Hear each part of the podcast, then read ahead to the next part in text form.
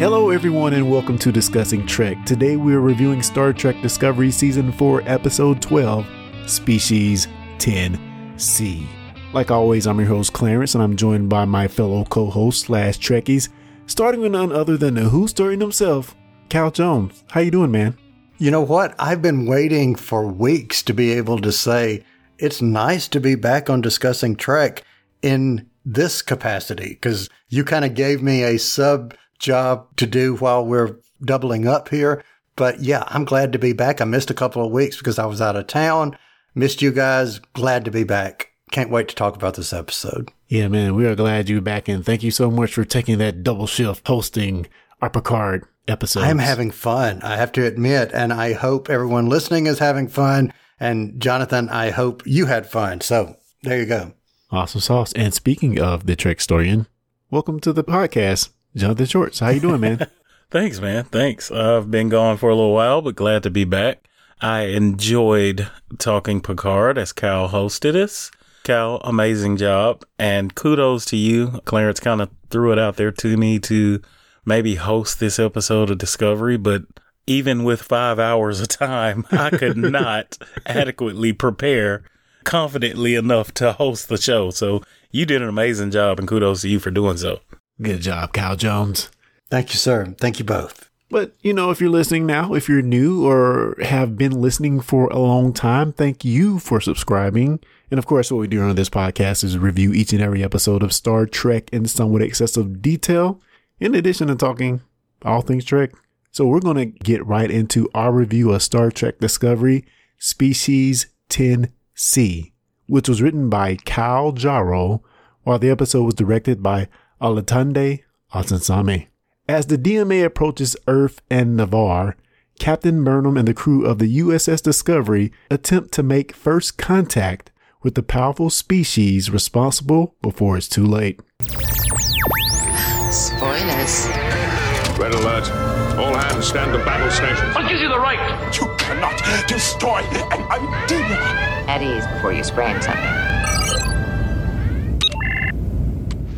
Like always, we go to Cal Jones for the beats of the episode. Sometimes serious, sometimes comedic.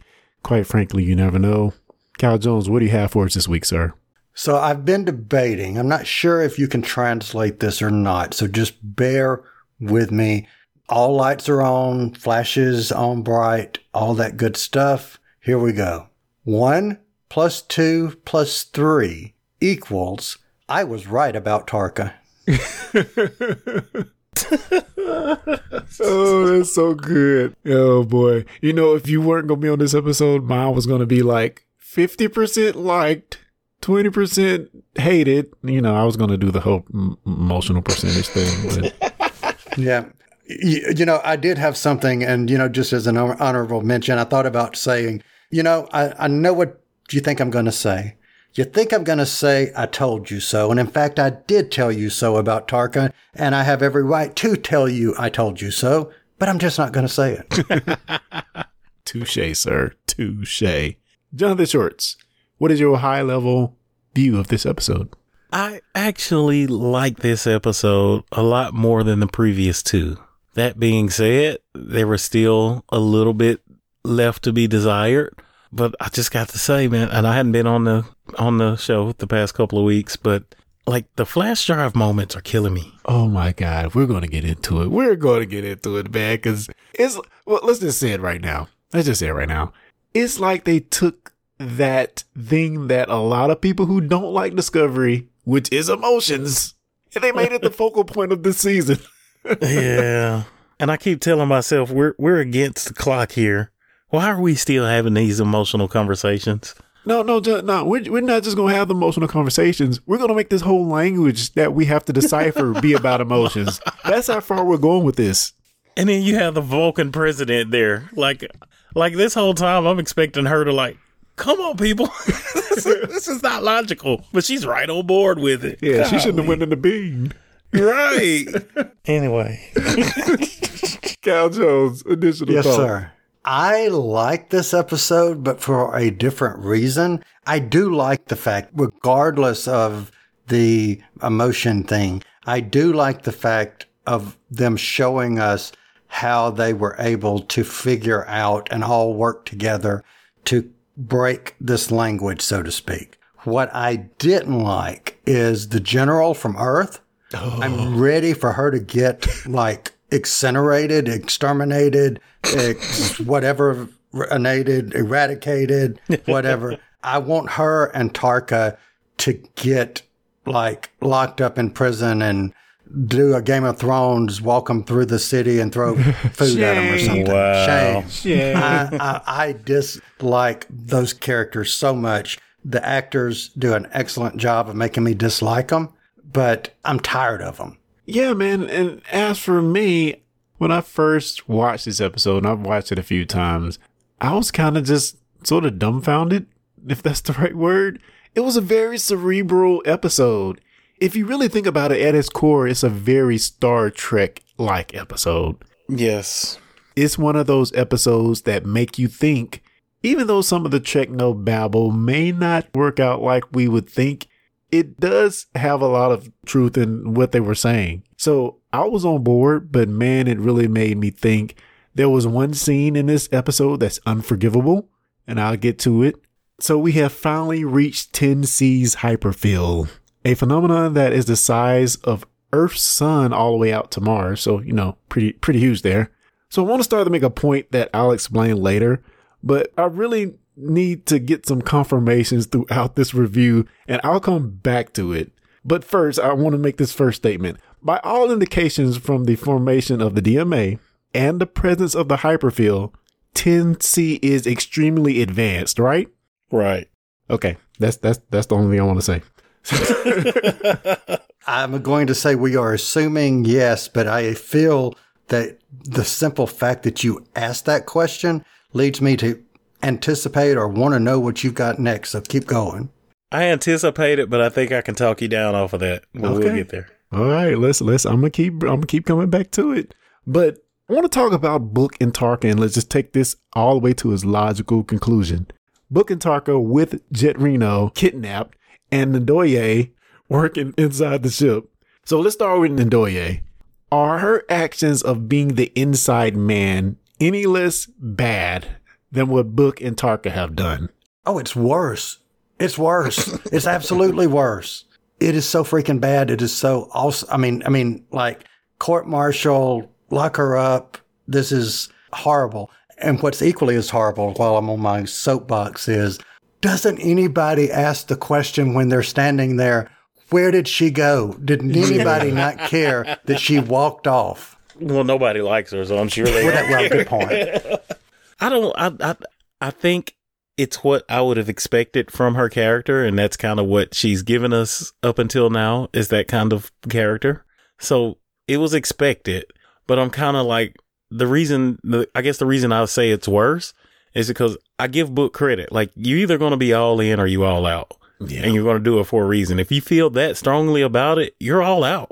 Mm. You can't ride the fence here. Because if you're riding the fence, I think to me, that's just so morally wrong. Like, I'd rather know my enemy is my enemy and know that than to think it's a friend and it's not. Like, to me, that's more of an evil thing to do.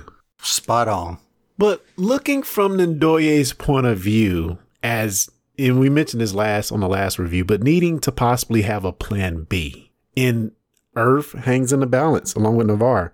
I think she is semi-justified on at least kind of exploring what's going on with Book and Tarka.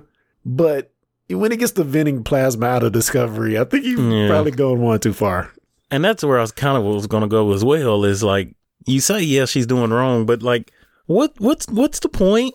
Like, I, I, she hadn't really served a purpose other to than to fit the plasma. Like, otherwise, she has not provided any valuable information other than to tell Book Michael is okay. How's Michael? And really, I think that's the only reason he recruited her. Because, I mean, the, like, what's going on? Well, Discovery has no engines and no shields and no... Well, we don't either. Oh, okay. Like, yeah. was that... right? Why? Why do we need that? Yeah. Hmm. Now, I would buy her actions a lot more if the person that Tarka is, the character that Tarka is, if he was a renegade member of the Earth Alliance or whatever they're calling it, uh, and and she had some connection to him, yeah, I could wrap my head around that. But this, I'm a representative of Earth. I'm not wanting to join the Federation or rejoin the Federation, but yet I'm going to potentially sabotage the ship off of something that somebody stole. Yeah. I just can't buy it. And for her to be so untrusting of any plan and so cautious and so protective of her planet, like, and then all of a sudden she just jumps into bed with Book and Tarka. I mean, to her defense, she doesn't go all the way until we start to translate this language. And it's like, oh, it may take a while. And then she's like, oh, she's all in for whatever Book and Tarka are doing. Mm. I think she is the same thing. She's she's been undermining any way possible that she possibly can. Think about the conversation that she had with Burnham in, in regards to undermining her about the first contact um, yeah. when they're talking. And uh, Burnham says, you know, something about a, I, I used to think there wasn't a barrier until I realized there was oh, one. That hurt my feelings because we just see her in last season saying that uh, this is a no-win situation. I don't believe in those. But, you know, one year being a captain, she's like, that kind of, I didn't like that moment. But you're right in what you're saying, though. You're totally right in what you're saying. But, you know, it's like she's she's constantly undermining. So to me, it feels like that let's not assume that they did what they did. And they get right to the point to where they, being the ten C, says, oh, well, let us stop doing what we're doing. Her character feels like the type of character that would say, no, stop, stop. Yeah. Whatever, you know. Yeah. Well, I mean, in addition to not buying that, do you buy Jet Reno and her licorice um, contraption thing? No. Yes. It worked for me. I, I, I mean, what didn't work for you? I, I get it because, I mean, I guess the only justification I can really give is that we've seen her do that on the Hiawatha in the second season. She really was kind of a jack of all trade engineer, you know, hodgepodging stuff together. So in that aspect, yeah, but really no. But we do, I mean, we see the reason why she's on the Book ship because she has, because she's so smart with engineering and stuff. She has to be the one to actually figure out what the, what the hell Tarka's doing. Yeah. And I love that. I mean, I just, I was ready for her to escape. I was ready for her to take Tarka down. Or, or something. That was what I was expecting to see happen. And maybe that's why I was a little disappointed. But I liked the things that she said and did. You know, I'm good with the, like, I expect that from an engineer. Like any engineer throughout Trek, I would expect to be able to take a communicator and, like, do something with it. Like, it's happened over and over again. They've used different kinds of tools to make it happen. So I get that. What I was disappointed in, same thing, Kyle, like, I see this level of ingenuity, yet you can't come up with a way to get out of this force field. Yes. Yeah. Yes. Yeah.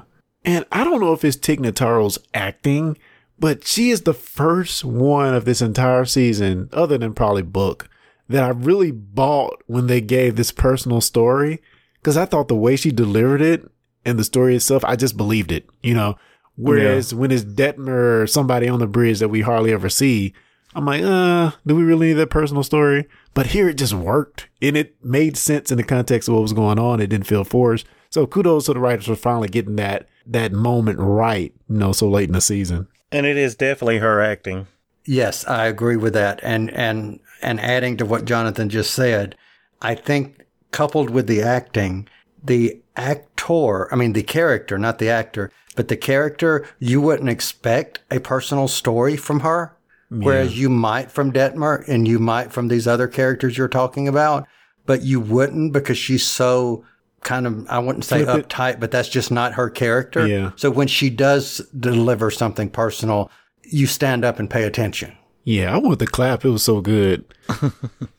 So she's the one that figures out that whatever it is that Tarka is doing, once he gets that controller, would not only destroy everything within the hyperfield, but also sent a rift through the D M A to Earth and Navarre sectors and eventually engulfed those as well. So, man, Tarka, you mentioned it, Kyle, but, but Tarka is just, he's just like hellbent. He's hellbent at this moment, at this time to, to, I guess, to go find his friend, which I don't get, but find his friend. Yeah, that's what throwing me off. Like, I get he's hellbent, but like, I thought he was hellbent on getting there. In this particular plan, he's going to kill everybody, including himself. Well, he can be hellbent or he can be heaven sent. I don't know. He did open a can and whoop ass on Book. Really, though? It was a force field that did it. Yes. He didn't. Dude, he flew across his ship, bro. He flew. The force field did it. If Book could have got his hands on him, he'd have been toast. A... Book, I'm disappointed in you, bro. What I'm disappointed in is Book. Like, you keep doing this over and over again to get the same result. Like, you see every time you shoot this thing, it knocks you across the room. Come up with a different plan. They're trying their best to redeem Book because we've just seen, we've we've seen Tarka be a little bit worse. But uh, man, Book is I man, I don't know what they're gonna do with Book after this season. I think he's gone, man. Cause I think he's gone too. Yeah, really, I, I do. I, I I seriously do. Yeah, I don't say I can come back from this. Man, Michael keeps losing our men. Well, at least this one wasn't a Klingon, you know. Takumba. Can I mention something? And t- t- if I'm getting ahead of you, please tell me. But speaking of Jet Reno, can we talk about the fact that the A I, the ship's computer, can't see her or can't find her? Yeah, it's like the oldest trick in the book of leaving a comm badge behind, but shouldn't it have been smart enough to look for life signs? Of course, we do know that Tarka did plant something in these systems that would not only maybe put something in there to, to, hide, to mask her signature as well, but this ship has been on Discovery for this whole episode, and our super smart sentient A I does not know somebody is like sitting on her hull. So I don't know. It's, it's a little... I don't buy that myself. I bought it up until the point they found Reno's comm badge. Mm. I get that. He put a patch on the ship to blind her sensor so she couldn't realize something was attached to the hull. And that patch was what she was sensing there was something wrong, which kind of brings back the problem of having a sentient A I. A regular computer would have realized there's a physical problem. Yeah. But because she's sentient, she can't decide if it's a physical problem or an emotional problem. But... you know, he left a comm badge and he encoded it to produce bio readings like Jet oh, Reno's. Okay. Ah, okay. Fair enough. Fair enough. Now, where I have the problem is after they found the comm badge, deactivate the comm badge and then say, okay, now scan for bio signs. Mm. Yeah, I don't know, man. I don't know. I, I feel at this point, this point in the future, nobody should be able to leave the ship without without somebody knowing, you know? Well, my thing is we had this com- I mean, we had this episode specifically about this A I, about it being so powerful and so knowledgeable. And I would think if somebody started messing with that programming, that there would be like an owl, you know, like somebody's yeah. messing with me. Who is that? Oh, it's yeah. here. Yeah. And that's, that was my problem with the last episode. Like, I think Zora should have realized something was going on before he was able to put all of these covers and patches and stuff on. Yeah, and man, not only that, you have such, we, we're going to get into it, but speaking of this, this communication with this alien species, I think all the conclusions that our crew have come up with, she should have been able to come up with like in an instant. But let's get into it. Let's talk about the communication portion of this episode and these sixteen complex hydrocarbons, each expressing an emotion.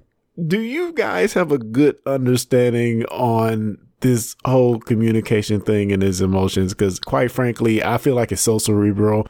I'm trying my best to understand it, but even off of, after another viewing, I'm pretty lost. But did we come away with okay understanding of what's going on here? I did. Don't ask me to communicate a message to you in it, but I mean, I did. I did get it. I I I, I got a rough grasp of it, and I'm okay with it. Like it, it works out. It works out. I, and when I say it works out, it works out like. I think if we get the top minds at Harvard and, you know, M I T and all that together, they could work this out. Hmm. I'm just taking away the fact of I like the way you said emotion. Like the emotion I had when those dots got sucked up. Poor dots. They never get a break. They never get a break. Oh, boy. So ten C is able to encase Discovery inside an orb and selectively shut down shields, engines, and weapons, and safely bring Discovery within the hyperfield, right? Right.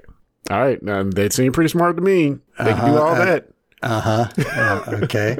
And I'm thinking something. This may not be where you're going, but I'm thinking something now. But anyway. Yeah, please do. Go ahead. You can, you can, I mean. Couldn't they have seen the ship on the ship?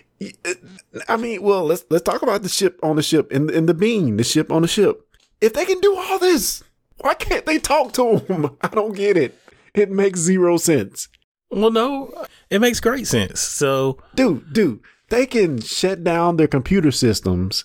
They can, they if they can do all that, they should be able to send a message on the computer systems. It just really makes no sense that they can do all this, but not communicate with them. Can you talk to a dog? There are people who will say that they can talk to a dog.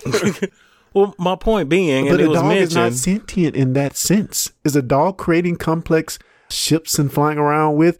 When have you seen a dog create something? I guess they can put two sticks together. And you kind of made my point. The dog is not, because the dog is not smart enough yet. You cannot com- you cannot communicate with a species that's so much less intelligent than you are. But the dog's not building anything, though. I don't get. Of course, but if the dog got to the intelligence level of where they could build things, then they would have a more complete communication structure that you could actually figure out. Which Discovery have built stuff, so they should be able to communicate with them. You're right, but you, I mean, in our perspective, they have. But a species as advanced as ten C, Discovery is just, as the doc, as that doctor said, it's like a monkey and a football. To compare it to ten C, I don't know. Like you can't, you can't figure out a less intelligent that much of that big a gap in intelligence. You can't figure out their language. Like you can't figure out uh, a dog or a bird or whatever. They chirps, chirp, chirp, chirp. I mean, I'm sure that's their way of communication. And there's, but it's just so much less intelligent than our means of communication. We cannot get logic out of it. But all of what you're saying is true. But none of those animals are building complex machines. All right, but if they were, then we would be we would be able to understand it. Now, I know you're saying Discovery should be able to talk to this species. I get it, but Discovery's building complex machines in your view, but at ten C's view, they're not building complex machines. They're digging holes in the yard like the dog. Like we look at a dog, we look at a dog dig a hole and bury a bone, and we think, well, that's simple. He dug a hole there. But to the dog, that was rocket science. Uh, okay. Case in point, an anthill, even though I hate ants. But but, but but ants will carry something to carry something else. They have they've they've picked up a piece of dirt that they can carry to help build this intricate anthill. To them, that makes sense. To us, we just put some dust on it and knock it over or whatever, you know, to get rid of the ant bed. I mean, I get it. I get what you guys are saying, but by the same token, it doesn't make any sense. I, I, I get what you're saying. So that would all be true if this machine wasn't able to communicate with Discovery's computers to like shut down their engines and stuff. I, I, I, I would believe every word you're saying if they weren't able to do that. To me, that breaks it for me. To me, they shouldn't be able to do anything to them other than like crush them, you know.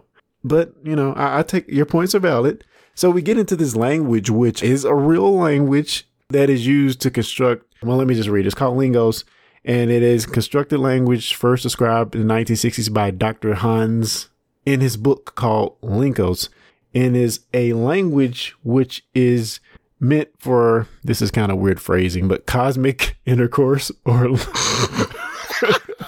a language designed to be understandable by any possible intelligent extraterrestrial life form.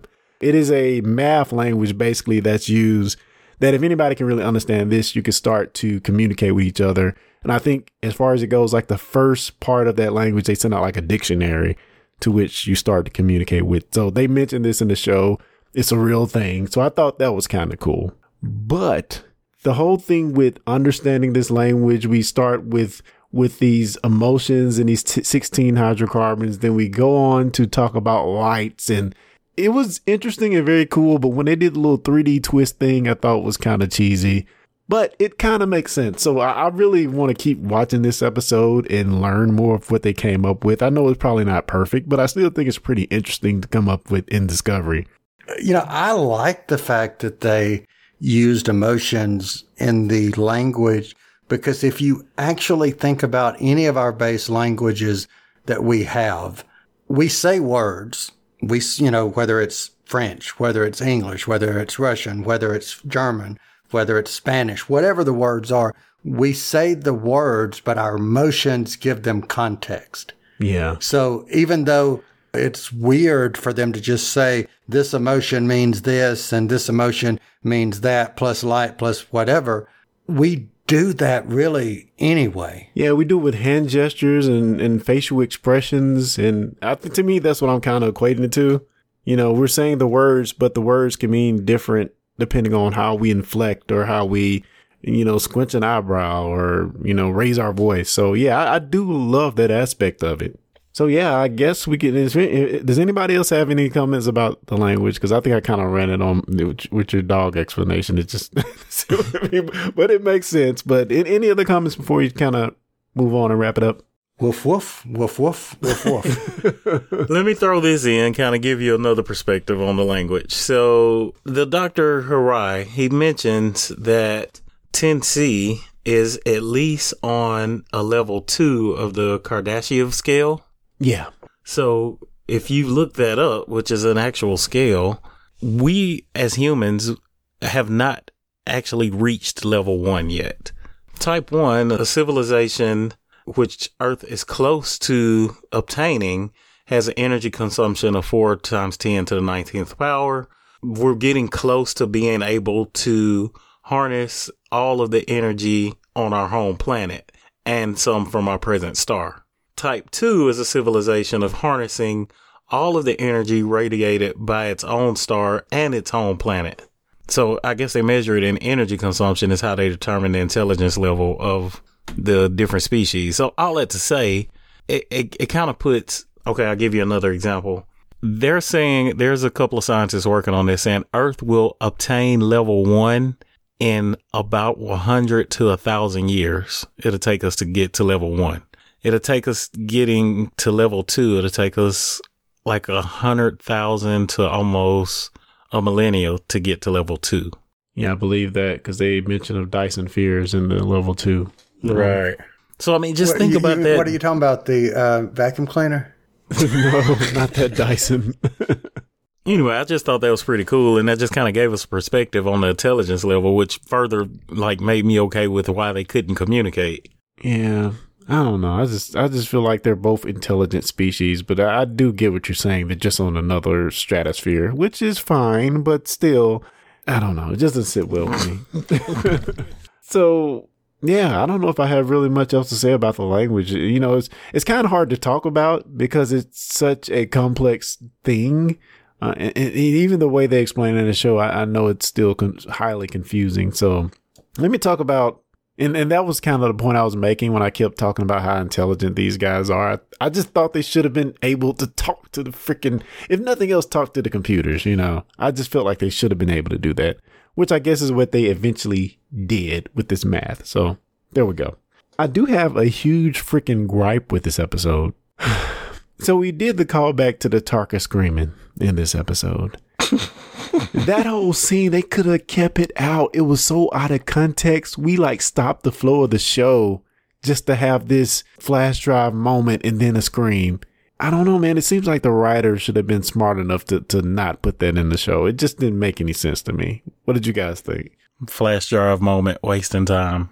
Yes, totally. It, it, it, yeah. I, I, I have nothing to say to about it other than, yes, wasted time. Yeah. Wasted time and wasted energy of two great actors. Well, let me talk about some more wasted time. I think the whole Trill game with Zora and Colbert, cut it out. I mean... It, it it brought no other than realizing that Reno was not on the ship. It just, we didn't need it. I didn't like it when it was Gray doing it either, but let's just cut that out, man. We're just wasting time. We could be doing other cooler stuff. I don't know. Yeah. Again, flash drive moment, wasting time. I, I figured it out. Discovery has been infiltrated by Chris Chibnall. You can't blame Chris Chibnall for that. No, but but I, I do think maybe some of the Discovery writers are doing, you know, working on Picard and vice versa, possibly. I think they're shot in different places, so maybe that's not true. But I think, uh, wasn't Akiva Goldsman part of Discovery's writing crew at first? Uh, so I don't know, man. It's um, the quality of the writing this season, man, it's just not, I don't think it's as good as it's been in the past. So let's get ratings for the episode, guys. Well, let's let's start, let's start with Cal. Cal, how Uh-oh. do you rate this episode, sir? Two. Oh, gosh. Wow. Jeez, I'm sorry, Louise. I can't. You know, the the more the more I listen to the two of you, I might would have given it a three, to be honest, at starting. But the more I listen to you guys, and the more I see that general that I just want to like lock up. But but the fact that the fact that we are we spent an entire season around Tarka and this general who don't really make very good villains. Uh, yeah, two. Sorry. I can't go any. I want to go higher, but I can't. Well, what about you, Jonathan? How would you rate this episode? You know, originally I was coming in at this at probably a four, four, three. But I mean, after talking through it with you guys, I'm going to have to bring that down a bit. But I'm going to say uh, not much. I'll say I'll give it a four. I'll give it a four. And I, I'll give you a quick reason why. I, for one, am a fan of technobabble that can make sense. Yeah. Yeah, there is some holes in it. I get that. Yes, it's very complicated.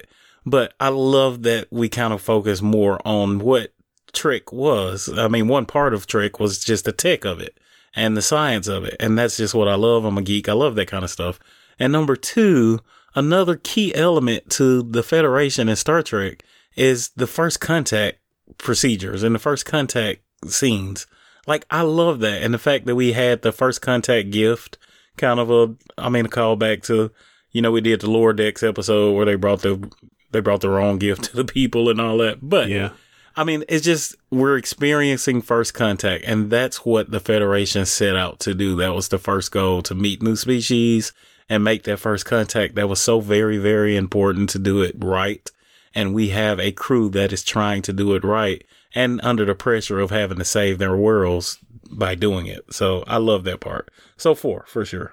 Okay, so I want to do something real quick. After listening to Jonathan, I'm going to amend what I said because he mentioned Lower Decks, and that just kind of gave me flashbacks. So I'm going to change to three. All right, all right. You know, for me, I think I do think it's a very, very Trekkie episode at its core. John, you did a great job of mentioning first contact. You know, let's give them the Borg Knight. Let's see how they respond. Let's send the first message to them, these peaceful or peacefulness hydrocarbons. And I do like the methodical nature of working through the problem. So I think the Trekkie side of that, I think, was really, really well done. I didn't appreciate it as, as much until I talked it over with somebody else and watched the episode again. But it was a, just from a purely entertainment aspect, it was kind of hard to follow. And, you know, we don't need everything to be action, action, blow up. You know, we don't need that. So I do appreciate it from that aspect. And also just the pure nature of seeing these ten C aliens, I think was just an awesome concept to see just a cloud of smoke and some eyes peering through. Well, I guess it was eyes peering through the clouds. I think that in itself is a good thing as well. But I go back, and I know you made your example with the dog, and I agree with your with your levels, the Kardashev, Kardashev scale. I agree with all that. But I just think the level they were able to control their technology, they should have also been able to talk to them. They were able to recreate mm. the bridge and send. I think if they can do all that, they should have been able to just communicate with them. And for that, I'm going to have to give them a three point two five. I think we could debate further on that. But we gonna, could. We could. But can I just say one thing? You know, when you mentioned the eyes peering through at the shuttle bay, I could yeah. have slapped Saru. He's like, something is coming. Like, no crap. No crap, Sherlock. Oh, boy. Yeah, and Tarita kind of embarrassed him at one point, too. She kind of dug off into him. Yeah. Which was good as well. So, yeah. And if we just wouldn't have got that one scene with them yelling at each other, it's just such a cadence and pacing break that I really, I almost felt like that was unforgivable for this episode. I really did. You know, it kind of reminds me of watching, like, like my wife watched Days of Our Lives a lot. But it's like, every scene is like another emotional conversation. Yeah. And it just that's it why just called soap operas, right? But and like I don't want that in Trek. Like I, yeah. I, I get it. I don't want to. I don't have to see explosions and action the whole time. But I also don't want to li- watch every character have to motivate and build up another character in every scene. Yeah, but they did have robots and mental implants and demon possessions, and you know. Yeah, but Cobra had to motivate the computer and. We're communicating with tendency, with emotion, and yeah, it's just mm. no more flash drive, please. But yeah, uh, that that yeah, we're gonna end on that, guys. Thank you for joining us. If you made it this far, what are your thoughts? If you're listening, how did you enjoy the penultimate episode of the season? Yeah, if you have any thoughts or questions or comments, send that in to fans at discussing trek dot com or hit us up at Discussing Trek on any and all social medias. Thanks for joining, guys, and until next time. Live long and prosper.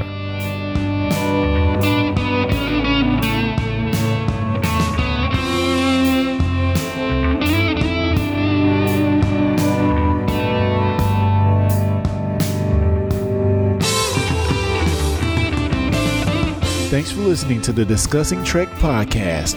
For more information, go to discussing trek dot com slash subscribe.